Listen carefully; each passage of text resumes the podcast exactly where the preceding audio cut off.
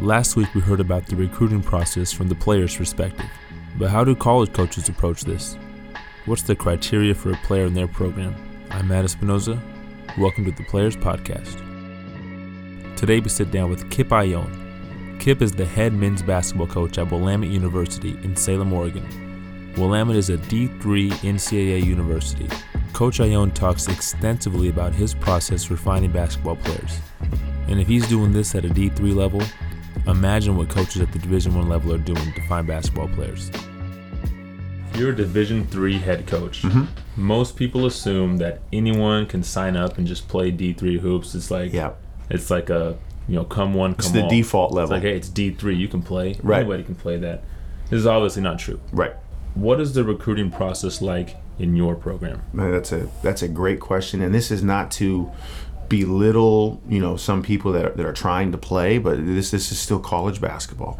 Uh, we like to say that Division three is three inches either on your vertical or the spot you can get to laterally compared to a Division one player, uh, but it's still three inches greater than any high school opponent you've gone against. So all of our players on our roster, and this is this is, and we're not a team that's won a national championship. So imagine Division three, 450 schools, um, they're all all conference, they're all all state players. Um, for whatever reason, they didn't get a scholarship look, or maybe they chose uh, Division three because of the better balance between academics and basketball. That doesn't mean we don't play basketball a lot and have a commitment level to it. Our recruiting process starts. You'll be on our boards the end of your sophomore year, going into your junior year. You know, right now we actively have 60 juniors that we're recruiting, along with the 35 seniors that we've paired a big board of 100 down to. Um, so our process is year round, 24/7 that we're talking and evaluating players in the next two cl- next two grades. So right now 18s and 19s, then we'll be in 2019, 2020s. Um, and if you haven't heard from us going into your junior year, there's probably a reason. Not mm-hmm. because we're the end all be all of basketball, but Yeah. you've been through the filter process and there's something you're not good enough at yet. Mm-hmm. Uh, and I think you're absolutely right. People assume that, yo, you know what, Division three is terrible. They're book nerds that show up on the weekend, so I can always drop down to there. Yeah. And that's not true. Number one, you can't get into our school if you don't take care of grades from your sophomore year on. Number two, you probably can't afford our school if you didn't get good enough grades because you can't get the scholarships necessary to come here for $62,000. And just as equally, we've got talented players. You know, on my team alone, and like I mentioned, we're not even the best team in our league yet. We've got a starting point guard from San Antonio, Texas. We've got a starting two guard from French Polynesian Islands. Okay, we've got a starting post from Denver, Colorado. We've got a starting four from Oakland, California. Like we're going out, and we have Salem kids, and we have mm-hmm. Portland kids. Our Portland kid from Lincoln High School is an all, all PIL player. That's a pretty damn good basketball player to make all first team all PIL. So. Um, it's not that we, we're not going to be open minded and look at a lot of kids, but it's a recruiting process that's exceptionally um, detailed because we have to be. We you only not only do you have to be able to score some points for us and guard the basketball, but you got to have a 3.7 and you got to take an SAT and do well, um, and you got to have a package that works for you. So we've got to go through. I would say to get to the six guys we just signed, we went through 130 players and that's full evaluation, full reference check, full video, live scout, um, a, a campaign of information about us just to get down to those six that chose us. That's a lot of gets 124 players that didn't work here. Yeah. I mean, through the years, I've tried to get my guys to you or at least run them by Mm-hmm. Yeah. you. Hey, coach, what do you think of this guy? Can he play? Mm-hmm. And the only guy that I've been able to send you was my best, the best scorer I've coached. He was a unanimous first team player, top five scorer in the state, and he might have been a JV player for you his freshman year. Mhm. Right. And he had, and he had decent size. Right. So it's not it's not an easy thing to play college basketball at any level, Mm-hmm. uh, especially if you, like you said, you don't have those three inches that that you need Yeah. to get to the D one. Well, I think that's a great. In, in thinking about it, like there's a for a division for a scholarship, you know, NAI D two, um, Division one. There's a lot of questions you got to get a yes on in your skill level. There's a lot. You know, that's a. It's not just can I jump high. It's what you do with it because they have they can't miss on those full rides.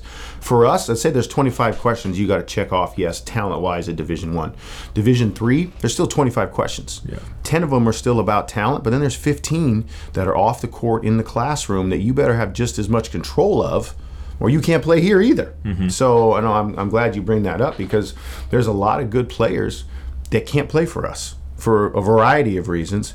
Um, and, and, I think kids miss the boat. They shut the door on themselves in their sophomore year when they decide this math class isn't that important. Mm-hmm. And if they get a C in that math class, you've basically taken Willamette, Linfield, Lewis and Clark, UPS. Lin- you've taken all these schools off your yeah. table of where you could have gone to play with the amount of time you put in the basketball gym. Yeah. Uh, and that's one thing if I, if I could go around and give a lot of speeches to freshmen, it'd be like, listen, man, if I told you, hey, here's all these doors where you can play college basketball, and you slacking in this class is going to close 400 of them, I bet a lot of kids would go to that class. Yeah, totally. Uh, and that's that's something that you know in general across the country you'd like more kids to realize there are opportunities, but there's just as many filters for Division three as there are for Division one. I love that you brought up the 25 questions, and I want to talk about both on the core traits and also the intangible traits mm-hmm. that aren't visible when you're watching somebody play. Let's just talk about basketball 1st mm-hmm. As far as skill set, what are you looking for that tells you somebody can be a college basketball player? First of all, you have to have a skill that jumps out that you're better than your group at. You know, so if I want to get a two guard for us, I'm going to get 22 guards on my board all of them are good shooters. Are there any great ones? They're going to jump right away to the mm-hmm. top. Um, you know, in that area, whatever you p- pigeonhole yourself as, you better have a defining skill set that we give a great grade to.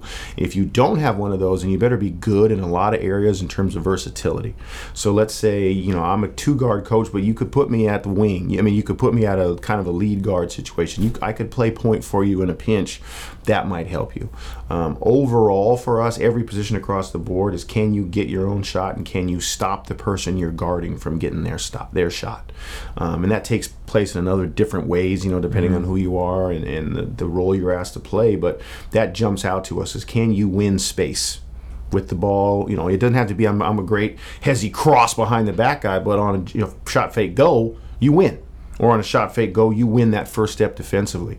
Uh, that's a big thing for us because even at our level, guys are getting put in space, and if you can't hold up in space, we, are helping too much. And the shooting at Division three is phenomenal. So if I have to help you constantly we're giving up a catch and shoot and that's a problem so um, especially for my program we switch everything so you have to be a willing defender number one like coach i have the mindset no matter where you put me i'm a scrap and he might get a bucket but he's going to have to earn it we can we can deal with that. Um, so as far as that talent part of it, do you have a distinguishable great skill in a single area, or are you have a good grade for us in a bunch of different ones, especially defensively? Players are definitely willing to get in the gym, put in work, improve skills. But I know there's things you look at that have nothing to do with right. having the ball in their hands or guarding a man. What are some of the intangible things that you notice when you're scouting players that they might not know they're mm-hmm. doing. Oh, that's that's a great one. Um, I think a thing we send our staff out with is teammate and timeouts. So we go talent, teammate, timeouts, and the talent part, like you mentioned, there's a lot of people that can evaluate talent. You give them a spreadsheet, check this, check his pull up, check his handle, check his slides, whatever. The teammate and the timeout one is is more trained eye, and then like you mentioned, the kids don't pay attention enough to themselves. Mm-hmm. So teammate, say Noza gives me a great pass and I get a layup, and I did nothing for it besides catch his great pass and finish, and I don't point to you at least and say, hey, thanks for the pass, or give you a high five, a fist pump, whatever it is they're doing nowadays, because I'm getting older. Um, that's a problem for me. You know, that's something that we have a team rule about. If you don't acknowledge a dime, you're not. You're just kind of a selfish dude. Um, when you're on the bench, you know, and you're not in the game, are you engaged? Uh, when your teammates score and it had nothing to do with you, are you still there for them? If you give a great pass to a big as a guard and he he bumbles it out of bounds, are you a guy that blows him up, or you a guy that says, "Hey man, I got you. I'm coming right back to you. You got the next one." We watch your body language, and I know you you and I have talked about this a lot. Your body language, you might as well be holding up a sign mm-hmm. of who you are, how you carry yourself. Even if it's even if it's hard, and you're like, "Man, I really want to explode. I'm so mad," but you're able to control that. That's some that's a character trait we want on our team. Um, and then timeouts is a huge one. If your coach calls timeout, do you walk? To the huddle? Do you jog to the huddle? Do you sprint to the huddle? If you're on the bench and there's a timeout call, do you get up and meet the guys as they come off the floor with high fives, or are you sulking in the background because you're not in the game? Um, does your decorum change if you're up 30 or down 30? We pay attention to that too. It's really easy to be a good teammate when you're up. What happens when you're getting your butt spanked and we're there in the gym watching? How do you behave? Uh, when the coach pulls you out of the game, do you sit right down next to him to hear what they have to say about why you're out, or do you jump jump to the end of the bench? You don't have to hear it, and you can pout. Um, those things are huge. And I know we're not we're not changing the game any means by grading those. I know everybody in, in our conference, everybody in college basketball, we can't afford to bring in somebody that doesn't fit our culture. Yeah. And you can be a 30 point scorer, and if you're not into being a great man, part of a family, and leaving a legacy of those behaviors, boy, I, I'm gonna have a hard time recruiting you. And I, I think kids should ask themselves if somebody called my coach after this game, could my coach say yes, recruit him even though he went 0 for 15? Mm-hmm. And I think that's a that's a test for yourself as a player. If I'm terrible in the game skill wise, would my coach still recommend me? Because it's easy for coaches to say, Coach, he can score. But will he say, Coach, you can trust him? Mm-hmm. Coach, he's loyal. Coach, he's committed to his teammates. I'm telling you, there's a lot of kids that drop off our boards behind the scenes because their coaches or their teachers or their counselors or opponent, opponents' coaches will tell us, man, Coach, I, just, I know he's talented. I just don't know if he's a team guy. He's off because I have too many options. Yeah. You know, I've got 20 guards for one spot. I'm going to check you off. I'm going to get down to the two that fit us in every facet because that's who I want in my team room. I know something we talked about at camp in our film sessions where somebody's always watching. You know, Yeah. film film will expose you on the court and mm-hmm. off. And and a common theme that I've talked to about coaches with is that same thing. Somebody is always watching. Mm-hmm. And you might not necessarily be recruiting a kid, but there might be a junior college coach who asks you about them. Yes. And you could say, "Hey, I saw him saw him once Right. loved him. He was a great teammate, really played his butt off, didn't shoot well that night. I say, you know, take a look at him. Or if you go the other way, say he was pouting, Mm-hmm. didn't get the ball, hands were in the air, got pulled out of the game, untucked his shirt, looked down at the floor, Yep. looked up to his dad. I mean, those things really matter. And one moment could make or break your chance to get to a school. Absolutely. And I think you're 100% right, especially now. I think a lot of us do opposition research. And what that means is it's easy for me to say you had a player at McKay. It'd be easy for me to call you and get a mm-hmm. positive recommendation. It's your kid. You Yep. want to, you want the best for him. What if I called Sprague and said, "What about this number 32 from McKay?" I'm going to get a pretty good scout from them. Not only in terms of skill, but they might say, "Coach, you know what? He's one of the kids we, you know, we really respect going against him. You know, he hustles his butt up, but he'll pick our guys up off the floor on a scrap. He's always positive after the game, no matter what happened." Or they're going to say, "Boy, that kid's a prick," mm-hmm. and I, that tells a lot about you. I, I know a story from a Division One friend of mine that talks to janitors. He goes to an open gym, and uh, before he leaves, he goes, "Hey, you know, to John, that's the janitor. Do you know Bobby?" And if John, what if you're rude? You know, what if you're that guy when you treat certain people Yeah. that you think are below you like scum? What if they're the one talking to the coach? So I, I think you're 100% right. Kids today, if I'm saying this at Division Three, imagine Yeah. the resources, capability of a Duke, of an Oregon, mm-hmm. of an Oregon State. Imagine who they can get a hold of about you. What is your what's on film for you in there? Well, we even had a case recently where you asked me about a guy, Yep. and you showed me the numbers he gave you, and I said that's not even close. Exactly. Yeah. And right. that- and that probably shut the door right Done. there. But I couldn't, I couldn't lie to right. to support that. and, and I and I appreciate about you, and I think there's a lot of coaches that, um, as much as they have the interest of their players in mind, they also know their integrity's on the line. So we it's a, we get a ton of honesty from coaches. We get good, bad, and the ugly, which is what we want. We, if I get a glaring 100 points checked off and it's a two minute conversation, I'm not sure he's telling me the truth. you know, so it, it's coaches at the end of the day have a responsibility to themselves to be truthful. Because if I get a kid, let's say I recruit a kid and I get him from you, and I get a completely different person than you told me, I'm never coming back to your Yeah. program. I'm not going to do it. However, if you give me a kid and I get everything I need to know, and I, we have a great, not just because he plays well, but you gave me the heads up on things I need to help him with off the mm-hmm. floor, I know I can trust you and any scout, like you said, for your guys or somebody else in your mm-hmm. league. I'm going to get the truth from you, and that makes us come back. There's a lot of exposure camps, AAU tournaments, Yeah. and it's happening at a younger and, and younger Mhm. ages for all kids. I think all the way down to like eight years old, maybe Yeah. even younger. At what age do you start to watch players to recruit for your program? We'll start when you're going into your junior year. Uh, so it could be your state tournament when you're a sophomore and you're in your team made it that far. Um, but definitely the spring and the summer going into your junior year is when we start to really dial and give you a grade. Um, I know Division One is farther down, you know, going into your freshman year, going into your sophomore year. Uh, but that's the they, you know they, they have more resources to do it. And, you know, we don't. But still, um, two years ago in your high school, we'll probably have a grade on you. When I've heard you discuss this before too, the D1 schools kind of set it off. You know, like you said, when they're Yep. freshmen to sophomores, if by then they're not on you, you're probably Yeah, you're not not, going to be at that level. And I think, yeah, I think there's a misconception from kids out there that if I play well as a senior in the final week at the Chiles Center in Oregon, for example, Oregon will see me. The, the Pac-12 tournament's doing the same thing. Yeah. they're not there.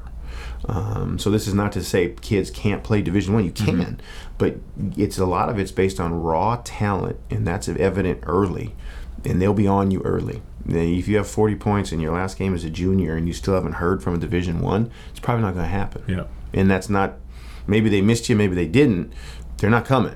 You know they, they, they've got their board set way in advance so now you got to drop down a level to d2 now you got to drop down a level Yeah. to d3 um, i would advise anybody out there no matter who calls you it could be the university of the ocean pacific that you've never heard of i would call them back and be polite. Mm-hmm. Even if it's not a place you envision yourself going like you mentioned coaches talk college coaches talk. Like hey man i'm on jimmy so are you. Yeah man i can't get that kid to call me back or i get him on the phone he's so rude. Oh yeah me too.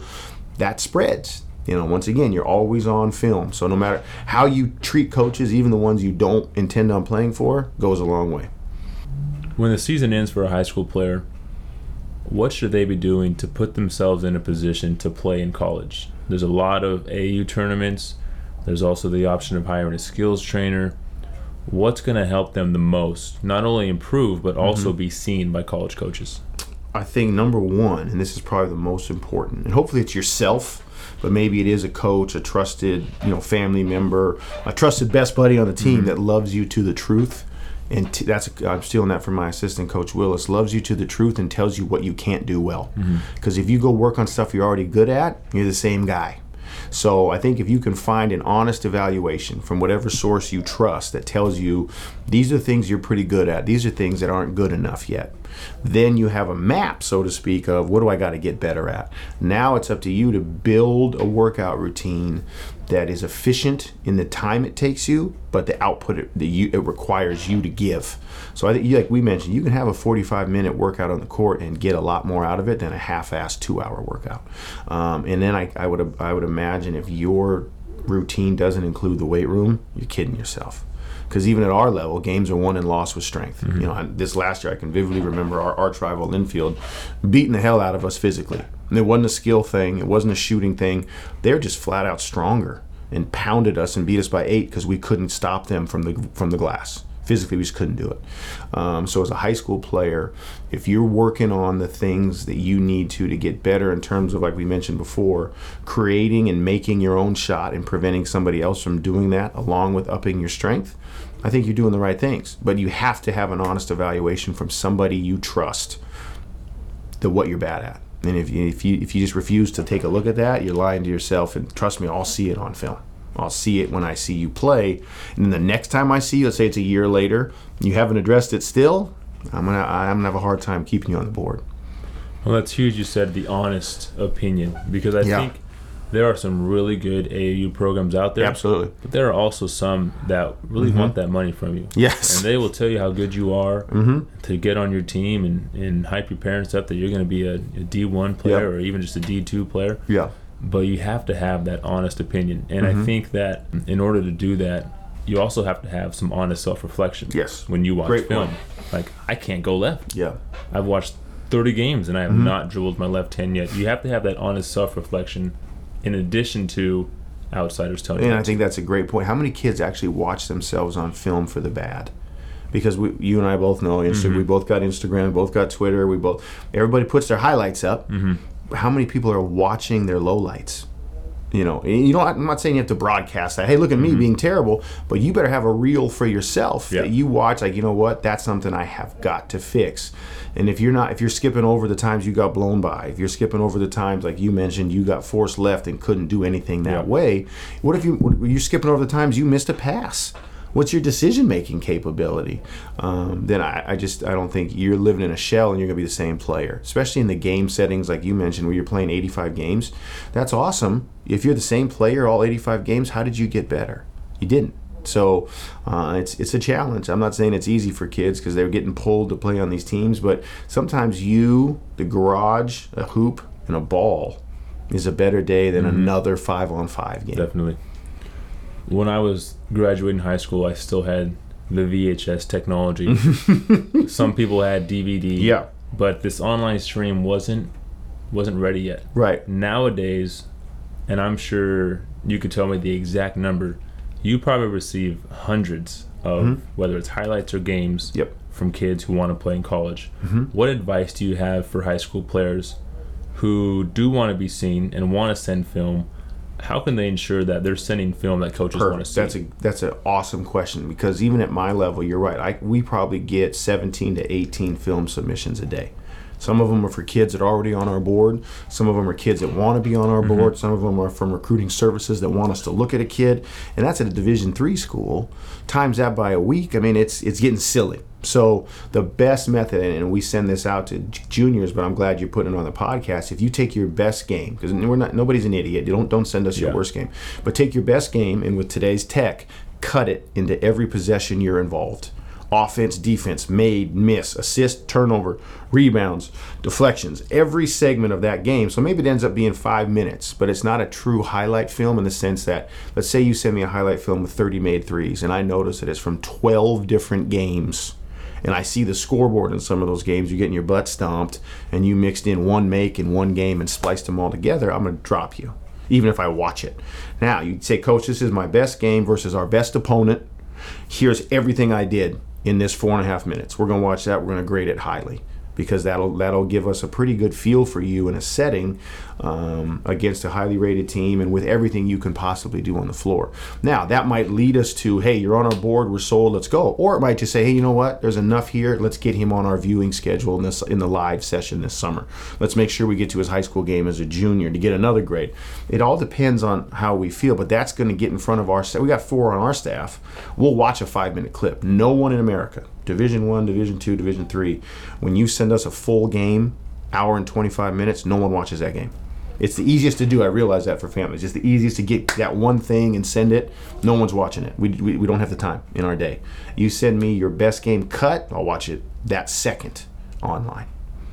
Oh, here, make sure you label the number that you are in the jersey color you're wearing. And it sounds simple, but we get so many. If you don't tell me, and you say, This is Patrick Jones, here you go. I, I don't know who you are, Patrick. I really don't. And it's hard. Sometimes the quality of the film's different. I can't match up your picture with. Tell me number 22 in the white, Patrick Jones. Then we can find you. Then we can get a grade. Let's say I'm a senior. I haven't got any looks, Mm-hmm. no letters, nothing. Nobody's calling for me. I'm more of a role player on my high school team. But I really believe in myself. Mm-hmm. And I believe that maybe I played a lesser role than I could have had I, you know, whether transferred to a smaller school or whatever. Mhm. I'm real sensitive about this because that was my situation. Yeah, yeah, right. And I got really lucky in the way things felt for myself to be able to play. Mm-hmm. What advice do you have for this senior who maybe Yeah. maybe they grew later Right. in their career? Late bloomer, overlooked. late bloomer hasn't been looked at still has a lot of room for improvement I think there's a couple of different options.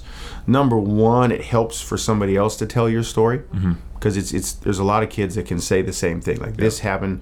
It doesn't help your cause with me to bash your high school coach and say he didn't take advantage of me. Yeah. It really doesn't help. Now, if a high school coach says, "Hey, I got Matt Espinoza. I think he's a late bloomer. Here's the role we asked him to," and so it's not going to show out on stats, but he shined in that role. Mm-hmm. I'm going to listen to that coach. Could be your club coach too. Could be your AU guy, but I need a coach to tell me why your numbers are what they are, or what the story is for you to be a late bloomer. If that's not doable, you can. Some some coaches will let you come to open gym to get an eval from their players. Hey, coach, this kid's not bad. I would contact JUCOs to start with because mm-hmm. they're later in the. Not that the quality of ju- junior college is bad; it's still very good basketball, but their recruiting timeline is typically later than ours. You know, we want to be done with our group by March. D1s want to be done in the signing period, what, January, February? Um, JUCOs will wait a little bit just to see who trickles down and is available, so there might be roster spots open at places. I think some D3s like ourselves have a JV program, so on your end, researching what's the number of roster spots Willamette has. Let's say it's 21, and I know they have 17. Maybe there's still openings. Then that helps you to call, to say, Coach, how can I get anything in front of you for a shot? Um, other than that, I think the JUCO route is best because then you can go prove yourself at a good level of competition mm-hmm. and get another coach to talk about you. Yep. A brand new viewing, a brand new setting, um, and you're obviously there's there's something to be said for JUCO kids that work their tail. Like, that's going through the grind a little bit. That's paying mm-hmm. your dues to get a chance back up at a four year institution. Yep. So I think those are some paths. But like I said, it all I I can't tell you the number of stories we get from kids that say I got screwed here. The coach did this yeah. to me. I'm not going any farther with you. Because even if that's true, it's hard for the in the coaching brethren. We're human. If you're bashing one coach, I'm going to yep, assume you're. Exactly. I'm going to be on that list later on. Mm-hmm. So if you can say, Coach, my name's Jim. I'm going to have my high school coach contact you. He has, you know, he can tell you a little bit more yep. about me. I'm just looking for a chance of any kind. That helps. You know, we'll at least listen. I still might say, man, I just don't have the spots. Um, sometimes it's you got to go be a manager sometimes you know i mean that there's a director of operations there's a video job um, and that's a way to get your foot in the door and at least get your work ethic proved well the longer I, i'm around coaching i'm starting to understand how rare my story was right. and it's not common and, right and i thought coming you know when i started coaching that it would be more common for some of my seniors who maybe develop late to mm-hmm. be able to get a spot coaches mm-hmm. they don't really give chances that much right and I think it circles back to what we talked about. Somebody's always watching. Mm-hmm. And in my case, the the coach that was willing to give me a chance called four coaches I played against. Yeah. And they all gave him good reviews. Exactly. Isn't that huge? And so, you didn't know those four coaches were going to do that for you. No, you didn't pay them to be your scout. I still don't know their names. right? but are. that's huge. We do that. We yeah. absolutely we have to because I think people got to remember as a recruiter it's still an unknown. It's an unknown you absolutely have to have turn into something good. So as coaches, we're in this business because we like control. Yeah. And we try to control variables as much as we can. And recruit is a huge variable. So the more opinions I get outside of my own and even my staff, the more we feel comfortable saying, yes, add him to our mix. But if we only have your word, and everything else is telling us the stats aren't there, the minutes played aren't there, the recommendations aren't there, and it's just you. I mean, just say that out loud. There's not a lot of humans that are gonna they're gonna jump on it. And there's sure there might be some that work out, but more often than not, there's a reason only you are selling you. Mm-hmm. You got to get some other people in your corner. I think that comes back to, like you said, the trust in the, the, the loving people to the truth. Who's doing that for you? Yeah. The sooner they can, I think the sooner you can avoid being left out with nobody in your corner. It's time for the three point play. Three questions putting our guest on the spot. Here we go. What's one book every athlete needs to read? The happiness advantage. And it sounds like most, I'm sure some people give some sports books. This is simply a mental approach to living. And, and it sounds cheesy because it's called happiness. But at the end of the day, that's what we all want. And th- it's not just this fluffy, cliche smile in the face of adversity. It's actually scientific research from Harvard, from the Ivy League, from MIT about the benefits to having a positive outlook on life in the production you have. So it's not like I'm happy because I have money. No, I got money because I was a happy person. And that allowed me in business, and you can transfer that to sports, to be more productive. Like I work well with people because we interact. That's not that's not a bad thing. It's, it's good that it, so I, I couldn't recommend it more. It's revolutionized how we go about things in our day to day. And this is coming from a guy we just had a terrible season, but I couldn't be more excited about where we're going because I finally read this and it's not MF in the world and, and you know once again the grind culture. Mm-hmm. It, it's finding a way to do things better with a smile on your face. What's the first thing an athlete should do when they wake up in the morning? I think the first thing you should do is be sure you're honest with yourself when you're getting up. I think that you can start lying to yourself. I'm gonna get up at seven, and I get up at seven twenty. It's a slippery slope to nine, slippery slope to ten. And if you lie to yourself about what time you wake up, you're gonna start lying to yourself about a lot of other things later on. So that's that's my biggest thing. Is if I say I'm getting up at eight, and you can ask my wife because sometimes she has to be the one that snaps me to it. um, if I say I'm getting up at six, I gotta be honest to myself. Otherwise, set the damn alarm for six thirty because uh, you start lying to yourself about when you wake up. You'll lie to yourself about your workouts, your work ethic, the tasks you have to get done. Start with the time you're waking up. What's the last thing an athlete should do before they go to bed? Best thing that I've ever come across is make a list. You can write it down, you can type it, you can just say it to somebody else. What are five awesome things that happened to me today? And what you'll find is in the beginning, it's really hard to come up with five, just because naturally we all have a pessimistic outlook. And it could have been a terrible day. But eventually, what you'll find is you live that day looking for great things. You live that day going, man, me and Noza talking today. That's got to be in my top five tonight. Or me, that burger I just had. It's got to be. Suddenly, you're looking for the times during your day that were fun and it were positive for you, rather than oh, I'm getting screwed again. Oh, life's kicking me in the tail. Um, and I went to that probably six months ago after this season we had, and I was just my cloud of negativity was on everybody around me, and I changed. I switched to this. I didn't want to because it sounded corny, but I started doing it, and suddenly I was like, man my kid just said this to me, which was like a one sentence, thanks, daddy. That makes my top five. It's so that at the end of the day, you're like, holy cow, that was a really good day. Suddenly, that was a really good week. Suddenly, that's a really good three weeks. You find yourself being somebody people want to be around rather than, oh, here comes doom and gloom. Here comes the sea of sadness, Kip Ioane. I don't think you ever want to be that person. So, what do you think now about playing in college? Do you still feel like you're ready for the transition? How can you excel in your current situation to stand out to coaches at the next level? The Players Podcast is brought to you by the Salem Hoops Project. The Salem Hoops Project provides free basketball training to boys and girls in Salem, Oregon. It's our firm conviction that no child should be limited in athletic opportunities because of financial restraints. Connect with us more on Instagram at Salem Hoops Project or visit salemhoopsproject.org to learn more about our organization.